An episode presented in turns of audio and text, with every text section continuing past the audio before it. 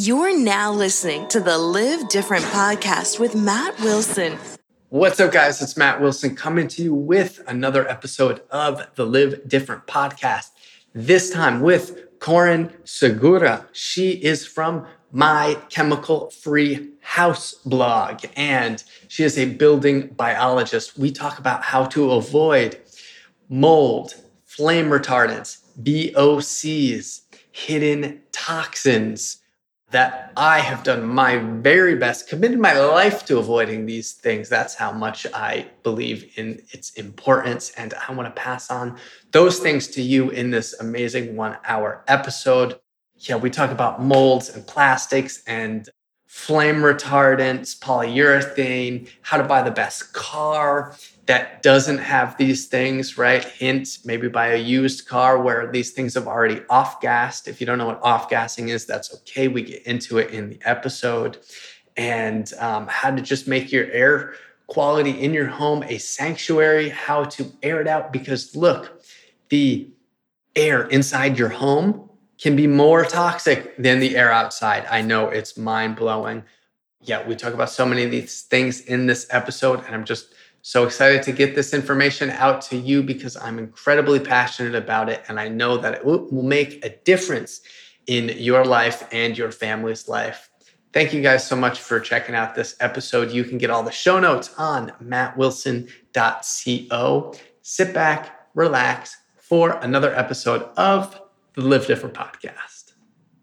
Hello, everyone, and welcome. I'm your host, Matt Wilson, and today we're here with Corinne Segura.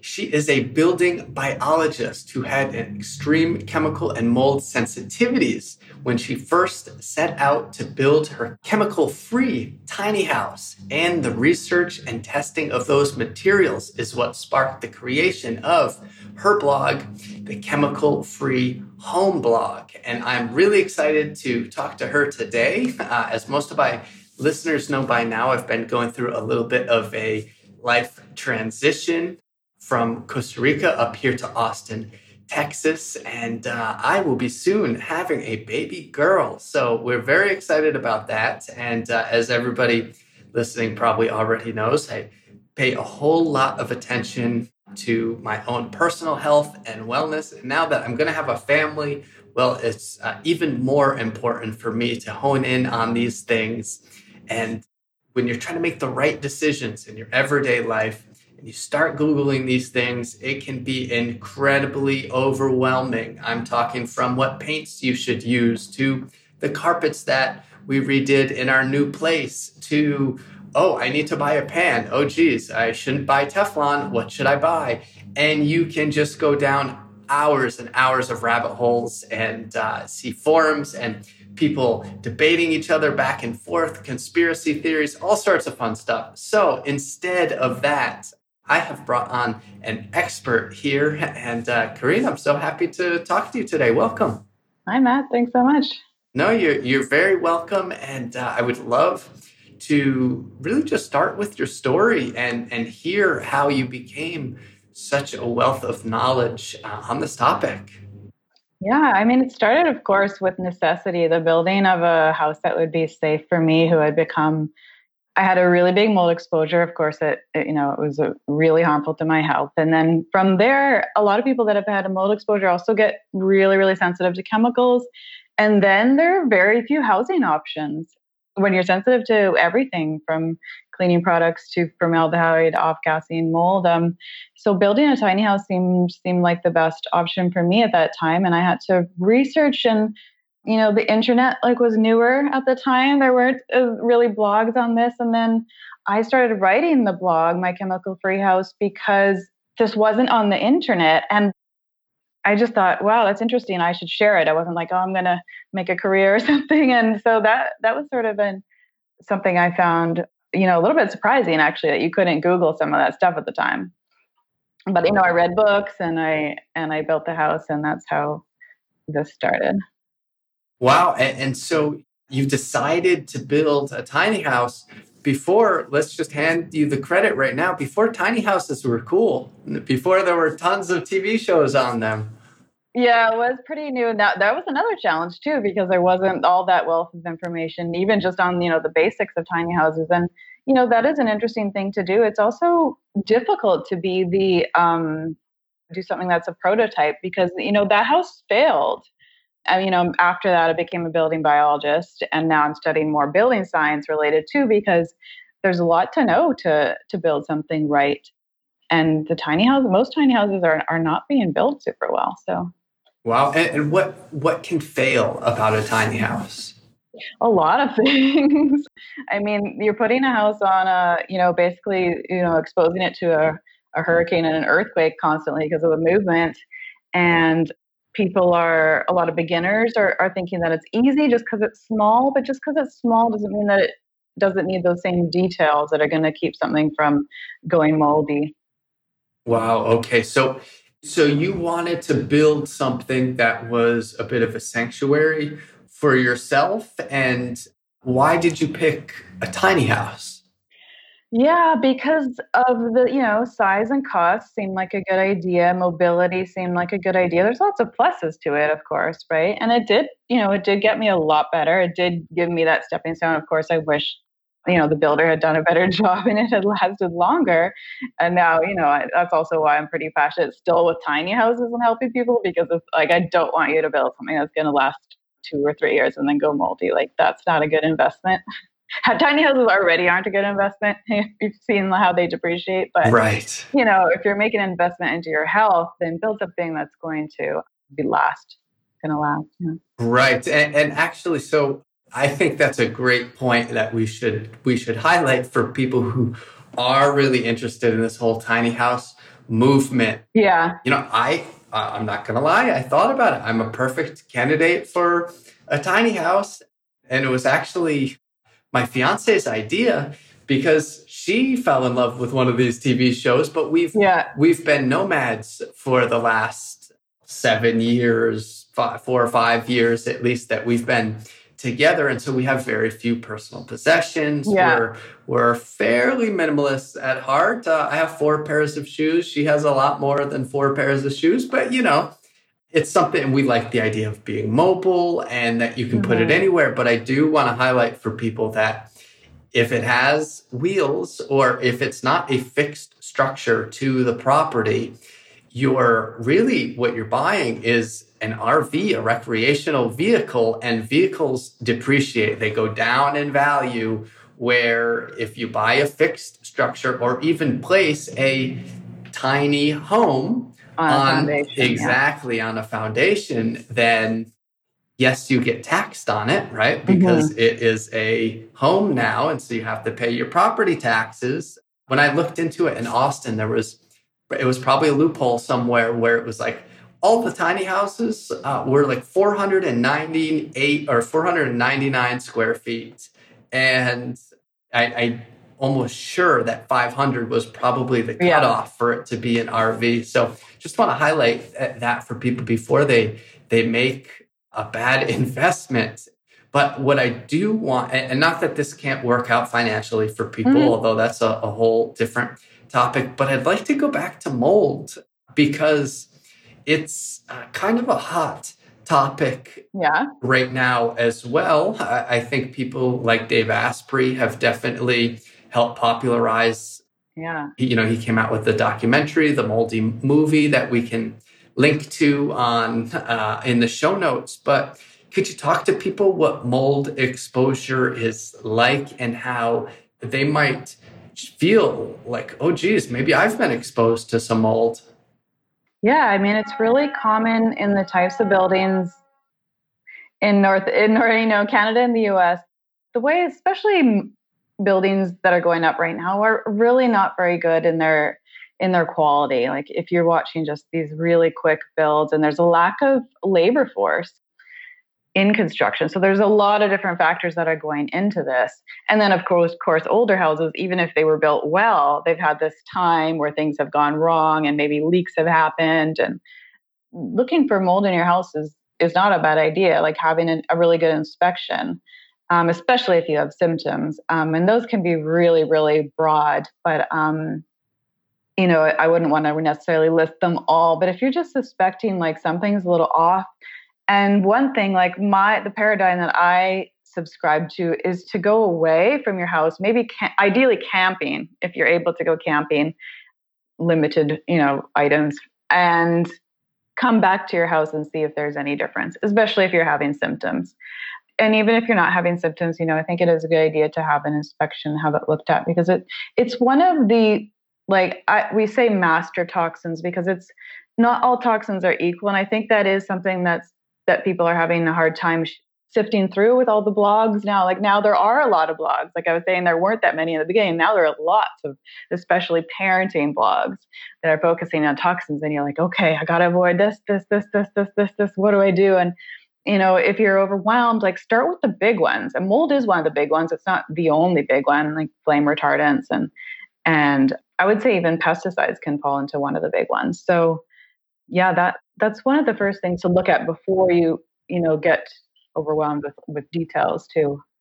That's great. Um, and, and if somebody is, let's say, moving into a new apartment, or especially if they are going to purchase a home, yeah, I paid extra for the home inspector to do a certain test, and I can't remember the name of the test uh, off the top of my head. But uh, I'm wondering what you would suggest so that people don't compromise their health and they can mm-hmm. make this huge financial decision, but do the best thing for their health. So, how, how would you go about testing?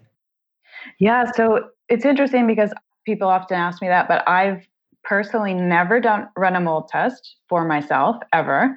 And I've never recommended one for a client. Of course, if they send me a mold test, I'll look at it and I'll take it into the whole picture. But because they're so inaccurate, they can be helpful, especially if it shows up really bad if it's really bad, it's unlikely that that was just a fluke. So, you know, if you find something really bad and if it's in your budget to do a mold test, go ahead and do a mold test. But um, I prefer an inspection from someone from, I like Cheryl Seco. I don't get any kind of referral, you know, kickback. I really like Cheryl Seco because she's really good and she does virtual inspections and she can work with the person who's there in person because you're really looking for building defects you want to find the defects. You don't want to just have a test and then be like, okay, well, what does that tell me? Is it behind the shower? Is it behind the window? Is it in the roof? Uh, again, if the test is really comes out, you know, super bad, you may just want to walk away. But most houses have defects. You know, ninety to ninety nine percent. Like mo- almost all houses have some defects. So you want to find those. So you want to know what what you're doing on with maintenance on the house, or maybe even fixing it right away if it's a really bad one. Okay, so when I did my mold test, it was with the home inspector and I had I had yeah. looked it up and I don't know, it was maybe three hundred dollars. But before making your the yeah. biggest purchase of your life, probably a good three hundred dollars to spend. And it actually came back a little bit high, but you know, like two or three times what it was outside. Not like through the roof sky high. And yeah. he looked around and he had a a measurement where he could measure the wall, the dampness of the walls. And he said, this place is bone dry. It's been built in, you know, the last 10 years, which still I understand can have quite a lot of defects. But I think it might have just been the washing machine with a little, like a moldy gasket. Mm-hmm. Um, I'm not really sure, but ended up buying the place. Nothing's come out of it. Have have had AC and heater techs in to visibly inspect at least and we've had no no problems but uh, i think it's really important for people to to be able to do that. So that cheryl who you mentioned i'd also if you could pass me the link mm-hmm. for her i'd like to look her up and i'll uh, for everybody again i'll look up all this stuff put it in the show notes at mattwilson.co uh, for the show notes for this. So yeah thank you for that. But now, there's it's certain types of mold as well that can be really so. Not all mold is created equal. Mm-hmm. What exactly are we worried about when you're talking about mold? Mm-hmm. It's really the molds that are created in buildings, warm, enclosed spaces where there isn't, you know, a healthy biome. So if you're out in the rainforest, I do perfectly, I do really well out in the rainforest, not just perfectly well as in I do okay, but I do really well. The rainforest is constantly, you know, mold is growing, mold is decomposing everything at a faster rate if it's tropical. There's lots of mold out there, but it's in a healthy balance. And there's other, you know, there's also lots of other healthy things in the air. So it's when you start to enclose things and you've got dampness in the walls and you've got really, you know, mold food hidden within the walls. And a certain species can start to grow, like stachy is the really well known one, you know, and that's one of the black molds. And you don't want a lot of that, a lot of stachy growing, and especially out, out of proport. You know, if you have a couple spores, out in the forest, that's totally different than when you have um, a concentrated amount of that inside. Okay, and this is another kind of buzzword that we hear with the healthy microbiome. And there's so much now. People are talking yeah. about the microbiome on your skin and inside the walls of your intestines. And I've even tried this Homebiotic product. What do you think about all, of that? Would you explain this to somebody who's uh, perhaps never heard much or just think, oh, I don't know what, I feel fine, you know? Yeah, you know, the biome in the house is a really new idea. And, you know, industrial hygienists that I work with are saying that there's not enough evidence for spraying these. I do use one similar to that called EM1. It's usually used for producing like a healthy compost pile. You can use that also in RV tanks to keep that's somewhere where you really do want to keep that's a, you know, for sure where you want to keep your biome healthier to make sure that something weird doesn't grow in there. So I'm experimenting with it. I guess I would have to say that the science isn't totally in. There's there isn't there isn't a harm in spraying that around. But if you do have a mm, you know a colony of black mold growing in your wall, that's not going to fix it, right? That definitely more of a preventative or more of a cross contamination. You know, maybe some species are blowing in from outside, and that kind of helps to balance things. Do you have a sense of like whether that like even if it's like an intuitive sense of whether that's helping? I'm not sure. So what yeah. really did help was, well, I you know I bought it when I realized that somebody it's a front front loading washer and somebody just the place was probably vacant for a month or something while it was being listed and it was they closed the front loading washer and all of a sudden there was mold in there and so I looked in oh, there and yeah. I was like, oh no, I'm not going to touch that. Uh, closed it and I said, what do I do? Do I look for the part and do it myself? No, I'm not going to do it myself called a guy, they cleaned it up. I got that. I asked him if he could use peroxide inside because I had heard yeah. that that was one of the only ways to truly kill the mold. And then, like, for what it's worth, every time I use the machine now, I just spray a little of that inside. Okay. Uh, is that a I like decent that. approach? I like that use of it. Yeah, because I was thinking more of people just spraying it everywhere. I'm like, ah, I don't know. But yeah, when there's specific places like that that tend to go musty, like that, especially front loading washing machines. Yeah, there, there's even a, a product now that I looked into where you can mist your own body to restore the biomes. Yes. I tried that and I have to say I like it. Oh, you like it? I have to say I really like it. And and once you become really, really sensitized, you're kind of like the canary in the coal mine. Like you're, you know, you can people and I, of course, my clients are usually not all, some are healthy, but many of them are super, super sensitive. So I'm looking at and I'm looking at, you know, following groups on Facebook of what's working for like the most sensitive people. So in that way, sometimes I might take evidence from that. It's not the same as a scientific study, but yeah, I can feel the difference that that makes when you've over scrubbed your skin there is a difference. You're not as, you know, it, it's not like a life or death thing, but, you know, you don't have that immunity to, to sort of um, some fungal things that could be going on there. Sure. what is the name of the product that you use? And I'll link that up for everyone as well. Oh, I mean, I've tried, I make my own. Oh, wow. I tried the, I tried the, you're probably thinking of Mother Dirt. Okay. Yes. It's quite expensive. I did think it was good, but I honestly put regular probiotics, like the kind that you eat, into a lotion and put it on my skin. Wow! And do you know what uh, what strain of probiotics you use? Any, just the cheapest one, it will work. Yeah. Okay. Interesting. You just want one that dissolves really well because otherwise it's a bit weird on your skin, right? But Okay. If I admitted to people right now that I don't use soap every single day, would you find that gross or would you find that actually intelligent? I used to think it was a bad idea because the skin does detox. A lot of stuff can come out of your sweat, especially as you get healthier. You know, the more healthy you get, the more stuff does come out of your sweat. But you can probably get most of that off with water. Um, and if you're in the ocean a lot, that's a really good thing too. So yeah, I used to think that was a little crazy because you know, I used to just think of the toxins accumulated on me. And now that I see that how balancing the skin's biome actually helps me, I'm no longer, I've changed my stance on that.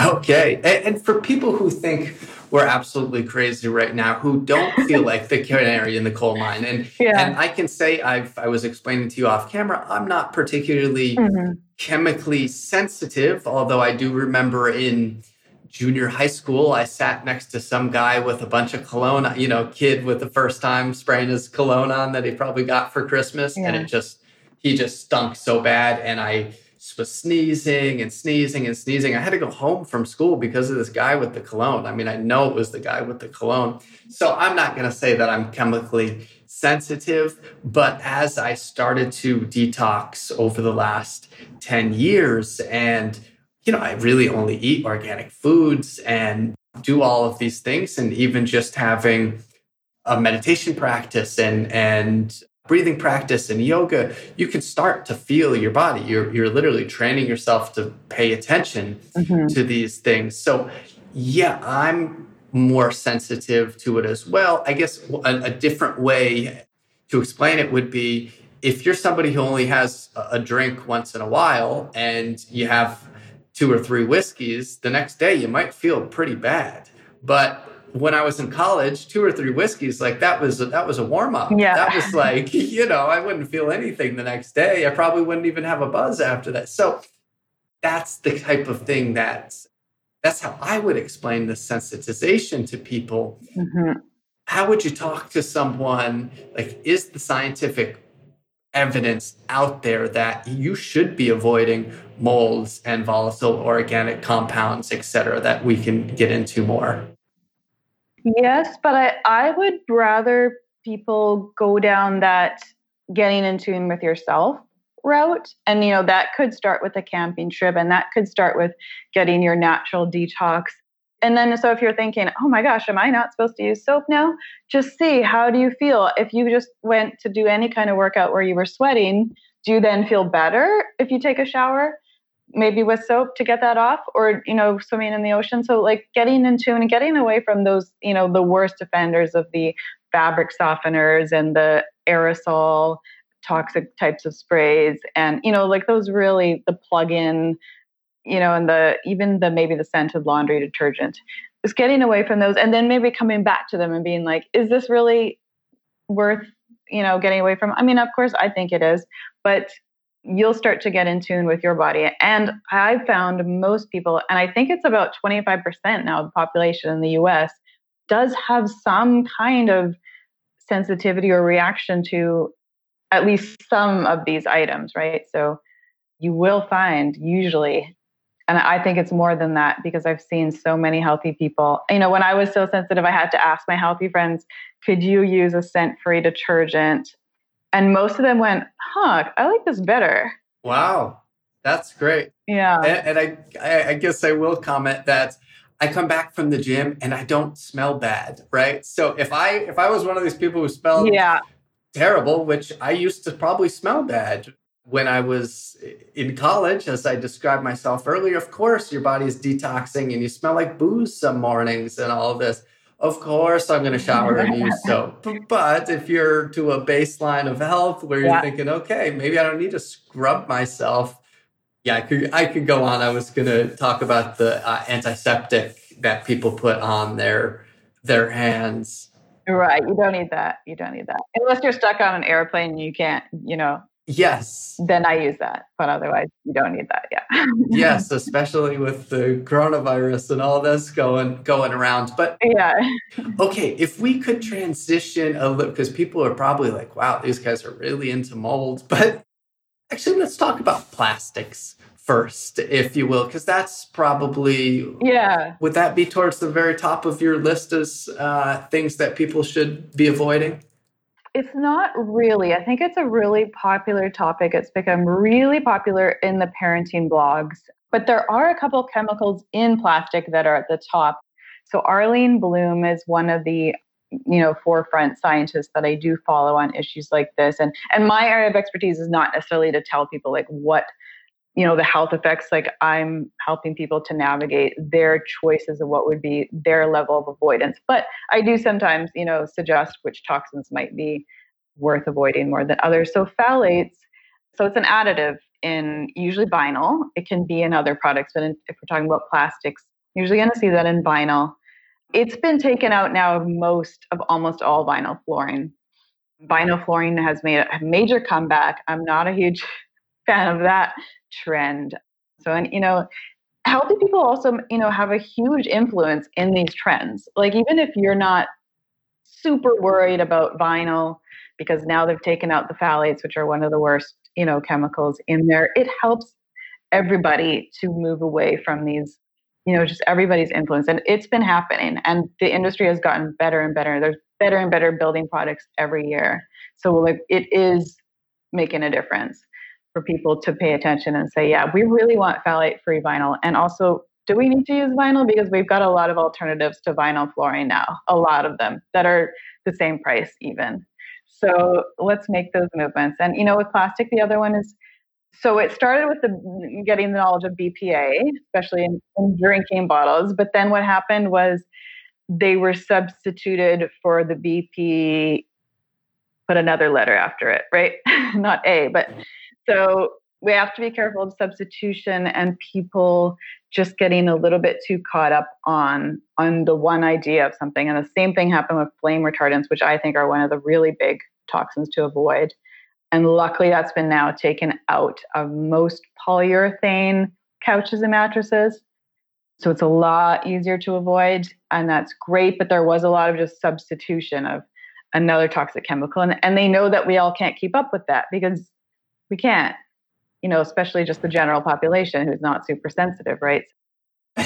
No that's okay. That that's that's great. So f- first things first uh, just to close the loop on plastics right? Yeah. Just opt for uh, what would you tell people to drink out of rather than than plastic if they want to be really safe? Yeah. You know if you're in your home i like I like a whole house carbon and a reverse osmosis under the sink. Keep it simple. If you go to one of those companies that sells you water filters, they're going to try and sell you about $7,000 worth of filters. Probably not what you need, even if you're really concerned about water. So, whole house carbon under the sink reverse osmosis. Now, if you're on the road, you know, if you can afford the glass, the water that comes in glass, go for that. You can also take uh, bottled water and put it through a Brita filter. A Brita filter is actually quite good. They kind of got like a bad rap for a while of being like, eh, this is not so useful. But that's a filter that's actually I use I use a Brita filter. I'll put bottled water through the Brita filter or tap water. Okay. If you can't afford more than that, then go for that. Okay, and just drinking out of glass, right? Send like I try if I'm thirsty and I need to buy a bottle of water, I am definitely going to try my very best to buy something out of glass. In it glass, just, yeah. Yeah, it just certainly seems to make a, a whole lot more sense. Yeah. Okay, very good. So so we talked about plastics, and I, I should point out, sustainability wise, not using these products that are made from petroleum is just better for the environment in general. It seems. Would would you agree? Yeah, I mean, the production of vinyl is pretty brutal on the environment, even if the final products are getting better and better for our health. And then, you know, there's the water bottles that are getting thrown out, and there's, there's lots of issues there. Yeah. Okay, great. And now we talk about flame retardants. Yeah. If people are looking to to get a, a mattress or a sofa, yeah in what direction do you point them? Because this can be a whole nother rabbit hole, which I recently went down but oh my God, it can be very overwhelming. Yeah, yeah. Luckily, it's gotten a lot better in the last few years with the big, some of the major companies in the US getting completely away. And that's because the laws changed in California. So, you know, we need those bigger picture things. And that's not what I work on because, you know, I have a lot to work on just on the individual, helping on the individual level. But we need those kinds of shifts so that we can have these options now. So, most mattresses, I mean, on the, I have a blog post on just on flame retardants uh, you know, naming the companies that have gotten away from it. And then I have a post spe- specifically on sofas and one on mattresses with my top picks. And those go a little further than just no flame retardants. Like I, I do find, you know, like if we're talking about kind of priorities, I do think water is a priority, one of the priorities. There's a lot of crap in some water. And I do think your bed is a really big priority. And then getting a couch without flame retardants now isn't too hard. And you can see the brands now on the on the blog post on flame retardants that are getting away from that. Okay, great. So you don't have to go with the organic cotton or hemp or you know some of these materials. I mean, when you go really high end on some of these sites, you're talking about seven thousand dollar couches here yeah, if you want to go full out and if you can afford it, then do and support those companies. But you know what? IKEA, not that I'm a you know PR person for IKEA, but IKEA has really led the way and they've taken a hit financially not not a hit because they're still obviously doing really well but they've they've done things that cost them money in order to improve their standards and because it's a worldwide company they have to hit standards all over the world. And so they've got to hit, you know, the European standards and then the California standards. So IKEA is not a bad option for if you're not, you know, in the super sensitive, if you're budget aware, you know, I'm not that opposed at all to IKEA beds, couches, um, quite a few different items.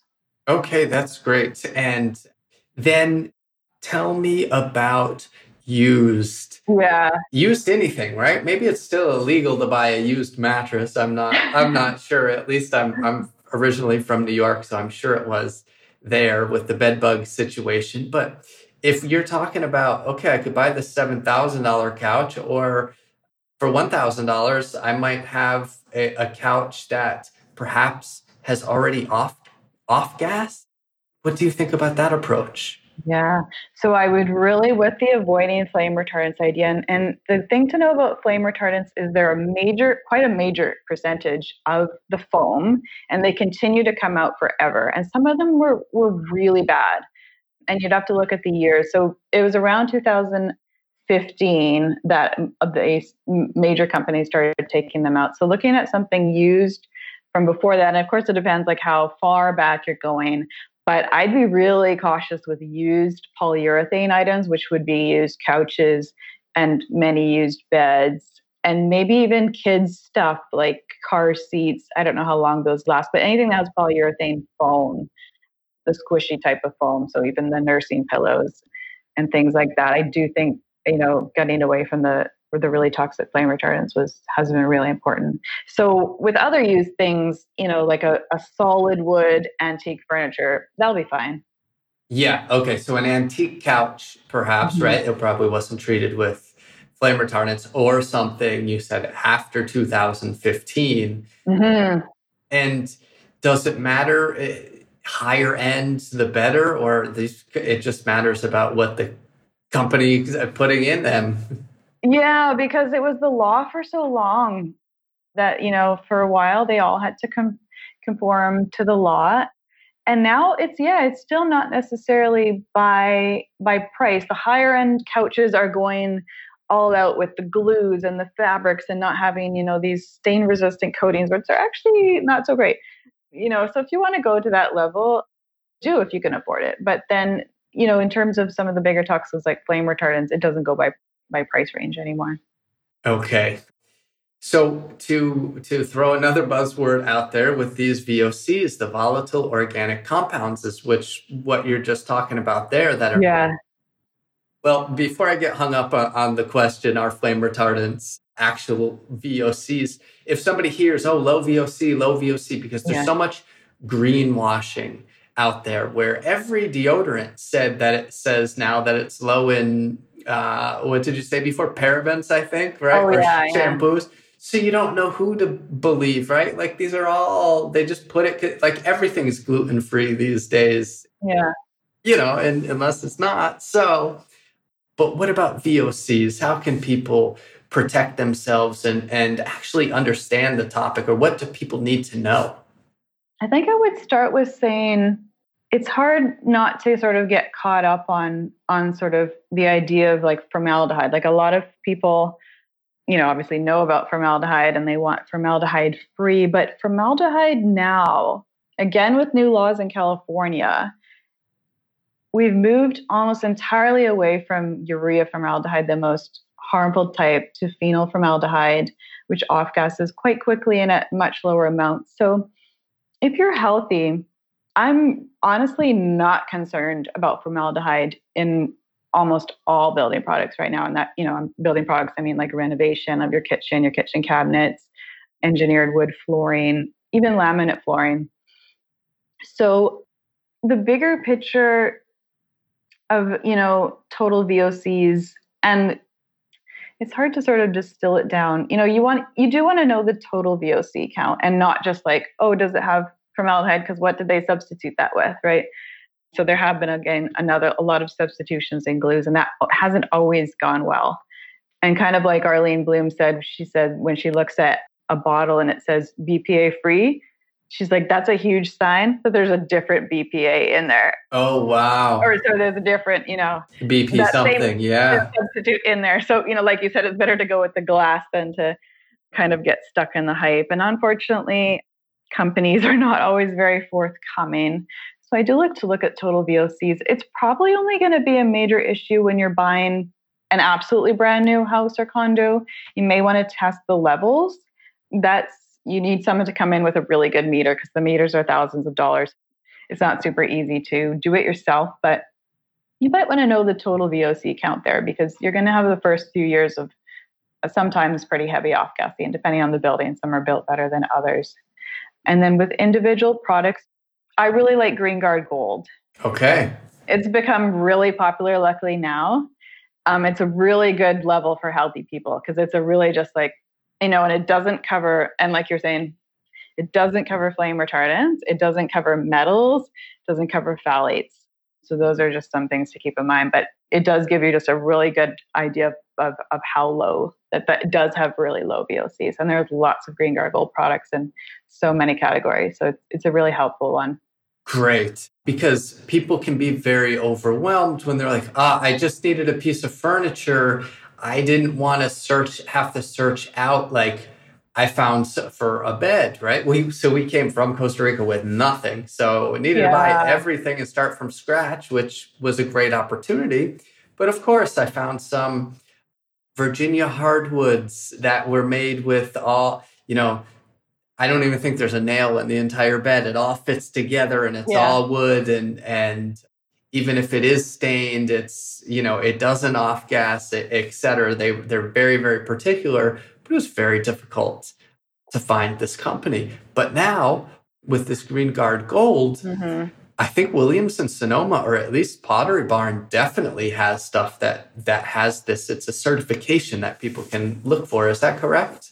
Yeah, it's a third party certification, and it's a it's a good one you know sometimes companies make up their own certification mm-hmm. uh, or an industry does um, and those are not as helpful but this is a good one to remember okay no that's that's helpful and of course i encourage people as much as they can is find that little company that does that's making already down trees into amazing pieces of furniture and could use your your help but it takes time and effort to find these things and again, I can I can link up this little company in Virginia as well in in the show notes. But yeah, if you must go to a big corporation like williams and Sonoma mm-hmm. that owns Pottery Barn and God knows what else, hey, at least there's a certification system out there.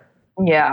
And we want to push those big companies towards going greener because that's where the impact is really made. And most most people probably can't afford like a seven thousand dollar couch. So yeah, That's really important. And we wanted to, before we began this episode, we, we talked about how we can keep this very consumer friendly for people. Yeah. Hopefully it's staying that way. exactly. Okay. So you made an excellent point about when you buy a new house or a new sofa or a new whatever, that's when it's off gassing all of these chemicals. So that is really key. I've thought about this with cars, and you have yeah. a great article on your website about cars that I will uh, again link to. But what would you tell people if they're trying to keep the chemicals down?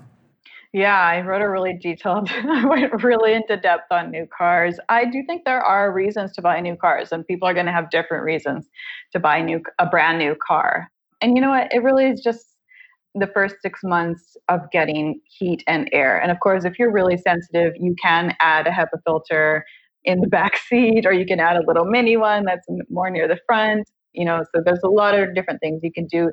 And you always want to go to the degree to the degree that you need for your so heat and air really is, is the answer. If you could buy it in the summer that's better.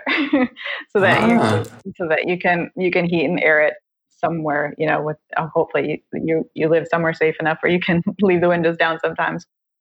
So you always want to go to the degree that you know your body needs if you do have some you know immunocompromised or if you have any kind of chronic illness you want to go further or just kind of figuring out where you want to make the priorities, right? Because there's some unavoidable things in cars we cannot get away from. Sure. And so, you know, the last study that looked at cars was 2012, which which is getting a little old because things, products, and chemicals are changing quite fast. But you know, in that study, Hondas were the best. A lot of people who are really sensitive were the canaries do like Hondas. That doesn't mean you just have to go out and get a Honda, but if that's something you want to look at, um, that could be a, a little bit of a hint.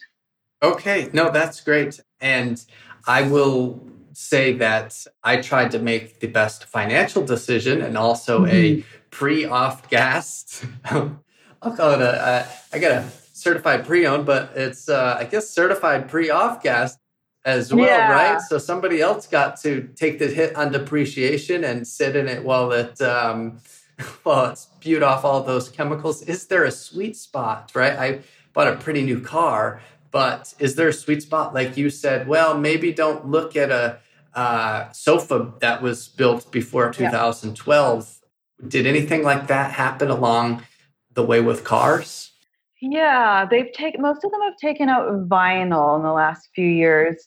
You know, unfortunately, flame retardants are still there newer is better because they've all sort of made changes away from heavy metals and maybe improving the type of flame retardant. And then for off gassing, six months to a year is really reasonable. So I don't know if you can find a six month old, you know, there's often one year old cars. That's not too hard to find usually because people do trade them in after a year sometimes. So I would probably go a year old. Okay, great. That's excellent advice. So people have a range on what to look for. Um, okay. Moving on from cars, if you want to keep your house, you know, the air within your house clean, you know, some of these studies, I probably read this on your website, say that the air inside your home is dirtier than the air outside. Uh, a, would you say, do you find that to be true? And B, how can you clean up the air inside your house? Yeah. So, yeah, it's true. So, one of the biggest things, and this, I'll try not to make too many caveats, you want to get fresh air into your house. Okay. So, you're in Texas, right? Yes. Pretty humid. Yes. A little bit more difficult. You would have to get an air exchanger. So, they have ERVs and HRVs, and just don't get too complicated. Think of it as an air exchanger. It's bringing air in, it's moving air out if you're in a climate like me in Vancouver, Canada, where it's not hot and humid, it's winter. I've got my balcony door open this much because fresh mm. air, and especially if you, you know, you don't, of course, I'm spending more money. My electricity bill's going up because I've got the balcony door open. Sure. But, um, in many climates, you can do that without having to spend a lot on heat. But fresh air is the main thing. So you can use an air exchanger. You can simply open the door. Now, if it's really cold or really humid, do a flush in the morning. So take your the vent hood above the stove. Hopefully, it's venting out. If it's not venting out, you have another problem on your hands. So put that on. Put the bathroom exhaust fans on. Those are probably the main exhaust fans you're going to have. So put those on, open it, and just let everything move through for like 10 minutes or until you're freezing cold or too hot or whatever is happening. Flush the air every morning. That's the cheapest air purifier that you can have and just as effective. So if you have to close up, um, if that's just not going to work for your schedule or it's really just too humid and every time you do that the humidity spikes and so you got to keep a little and they're really cheap and i'm not like you know promoting this brand necessarily it's just like super cheap my humidity is super low 10% it's actually not great because wood starts to crack but um you know you want to keep it around 50 um, like 40 in the winter and 60 like if you're in anywhere from texas to florida maybe 60 in the summer because just because it's harder to keep it lower than that. So we'd be like okay maybe 60 so watch your humidity. So if you can't do that or if you need to close up or if you've got forest fires going on you want to close up. And when you're closed up you want to generally keep off those fans unless those fans have some kind of system where they as they're bringing air out they're bringing air in. If you live in some kind of fancy house you have you probably have some kind of system there. But let's say you're all closed up um, then i do like a basic HEPA filter. If you have off gassing you're adding carbon. So don't overcomplicate it. There's so many brands they're making so many claims. A lot of them are just frankly not true at all. So you want HEPA. If you've got off gassing of VOCs, you want the add the carbon. It could be zeolite or it could be other things, but you want the basically HEPA and carbon, and you want it to have a fan that's big enough to actually move the air through the HEPA and the carbon. That's all you need. Big enough fan, HEPA, carbon, and put it in the middle of your room, not in the corner, because it's not moving air in the corner of the room. Oh, good point. Okay, I'm going to have to make a little adjustment. Of course, yeah. everybody wants to put it out of the way. yeah. And when you have your window open, there's not much point in running the filter. You can't really filter the air while you're bringing in air. You're not making much of a dent. So do one or the other. Like when when it's too cold or too humid or whatever, close the windows, put the air purifier on. Okay, and you talk about these claims. So many of these companies now, there's like the air doctor, oh. and they're ones that are even supposed to be even better. They're driving me nuts. And I'm not saying like air doctor in particular. I just they're just all driving me nuts um, I think people have an idea that there's like some oversight on what they say. There hardly, hardly is, unless it's a huge, huge brand and somebody reports it and they actually go under investigation. They can say anything. They're making up science claims that aren't even like not even possible in the realm of any kind of science that we know of. So, oh, geez, they're just all over the place. But there's a few really good brands to trust. Like I do have a post. I actually have two separate posts because one is just for the HEPA carbon, and you only need the carbon if you have off gassing. And sometimes there's this idea that more expensive is better, mm-hmm. but really, like, there's a lot of HEPAs that aren't that expensive. And then I have a second post, which is on the PCO technology, which I think is an interesting new one for mold. And you probably know the brand Molekule as the best known one. I get the Instagram ads all the time. Yeah.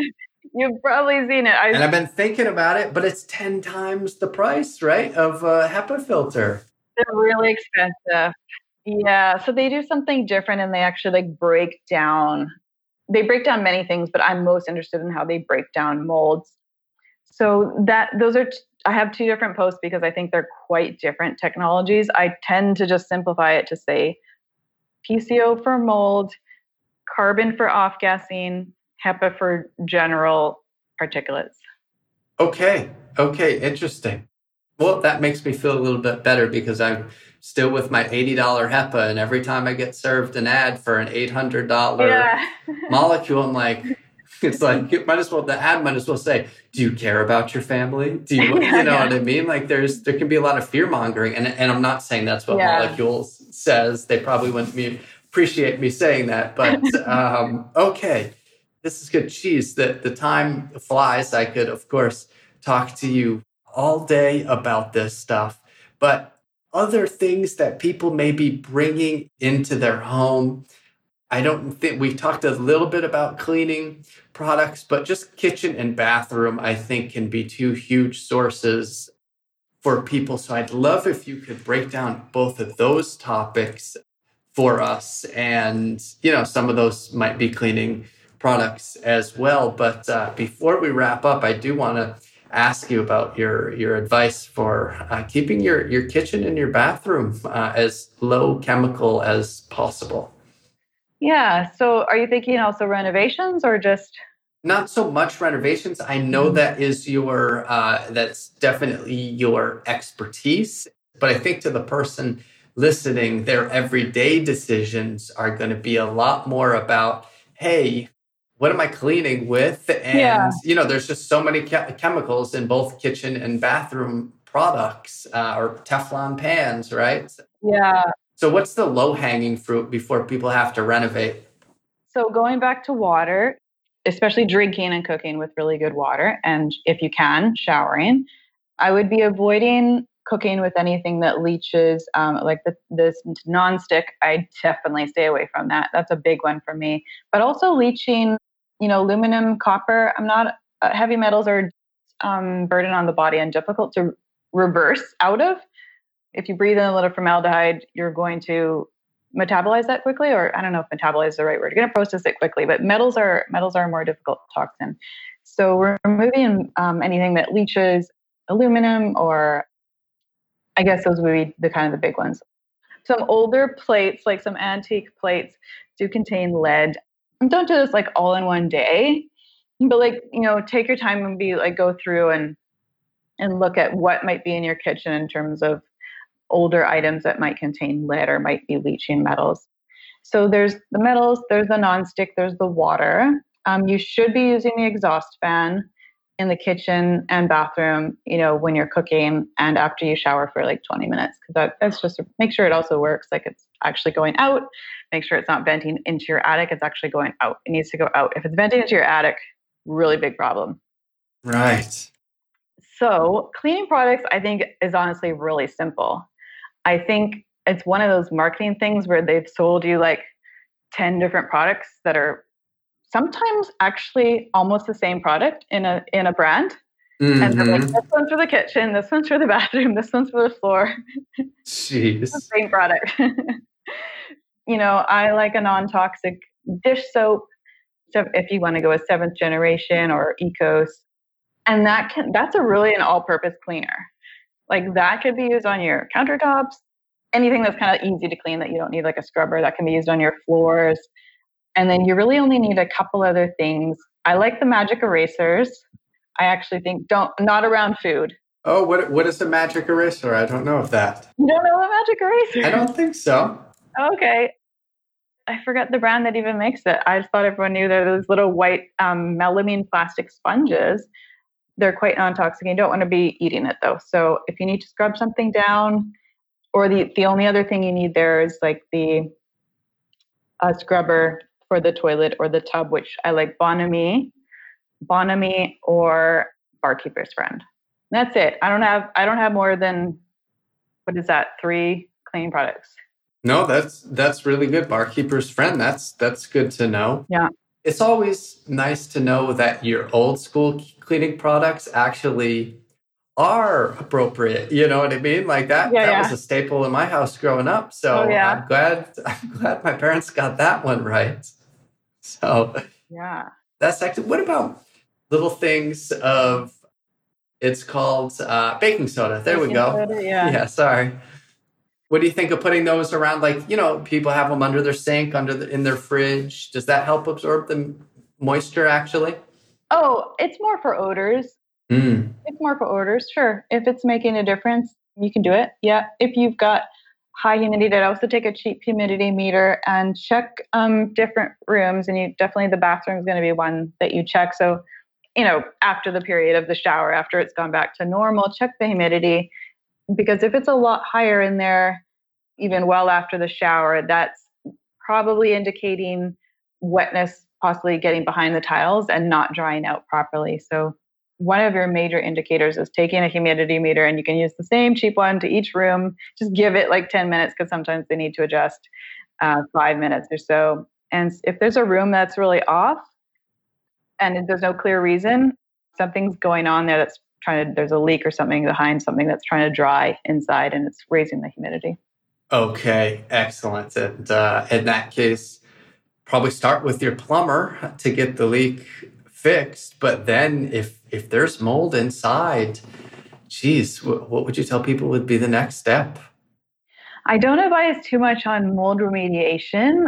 I'll just say the very basics are putting things under containment when you do open things. And you can some I have open things, getting things dried out. So if you do actually have a leak, like let's say your dishwasher, something obvious, your your washing machine actually floods, the only thing you really need to do there is dry it out as quickly as possible.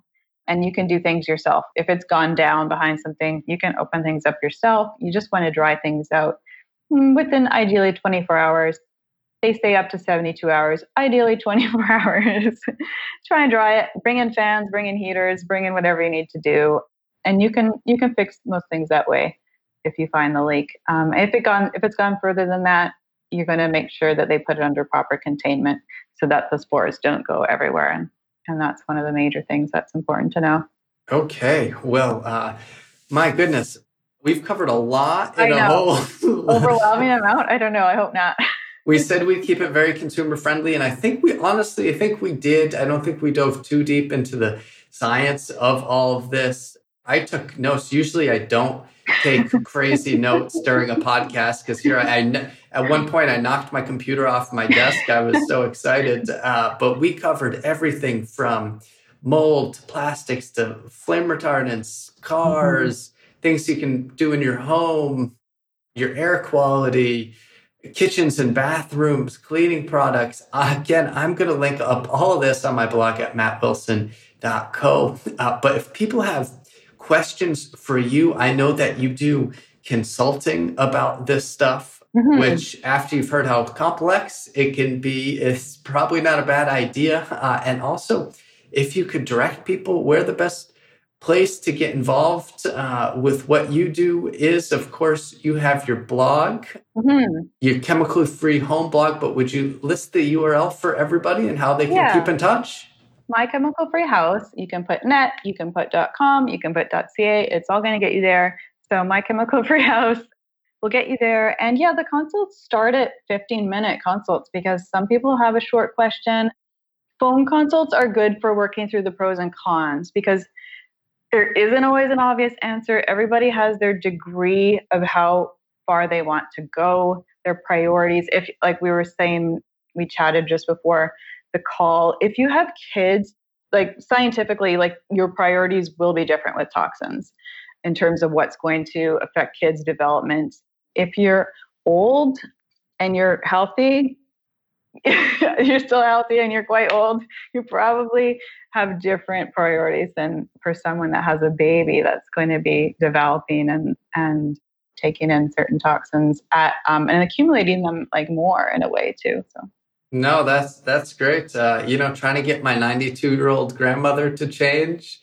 She's, she, you know, she doesn't even believe in the, or she thinks organics are a sham, right? So, the other thing I've seen is that, like, if you're if you're older and you are sick from any illness that's toxin has a toxin base, like people turn around, like at that age, like.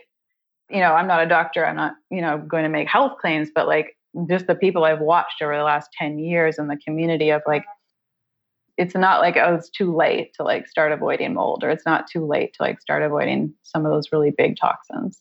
Well, that is fantastic as as well. Yeah, that that gives me a lot of hope. So, grandmothers, there's still time. They're turning around. They've they've gotten out of moldy houses. They've gotten a trailer, gone to Arizona or New Mexico somewhere, you know, with good outdoor air, and they've turned around. No, that that's excellent. Actually, I'll ask you one more question, even though we even wrapped up, but that's just so interesting to me. So I own a, a travel company, which is why I spent so yeah. much time in Costa Rica and all over. But places uh, within the United States, you just mentioned Arizona. I imagine as dry as a bone. But what would you say was the most healthy place in the United States? The United States has honestly done a lot of damage to the environment. I would go to the Caribbean. Mm. Get a chance to go to the Caribbean, including Costa Rica. I had a full remission in Costa Rica, and I still have chronic fatigue syndrome. And I had chronic fatigue syndrome when I went there, not knowing it was a toxin based illness, not knowing why I had a complete remission. So that's a plug for Costa Rica. I'm not sure wow. if you're people there now or not, but yeah, a lot of us are going to the Caribbean for healing. But New Mexico and and those kind of places have have there are excellent places everywhere. You might just have to go more out of your way. Like if you're going to go camping, um, you can try when it warms up around Taos you can try Mount Charleston, which is just outside of Vegas. That so you don't have to go too out of your way. Those are two really good outdoor air places to go. Well, that's excellent. I shared with you earlier that I had so much mold when I was living in Costa Rica, but I didn't really see it didn't really seem to affect me. It was just more like God's growing in my closet. This seems really bad. yeah. But if it's part of the natural microbiome and everything is balanced. Well, that's that sounds like great news. So yeah, thank you so much for for sharing all of your wisdom. Yeah, you're welcome. It's fun. Again, uh, I'll link up everything in the show notes, but mychemicalfreehouse.com will get you some more. So yeah, thank you so much. I really appreciate it. Yeah, thanks, Matt.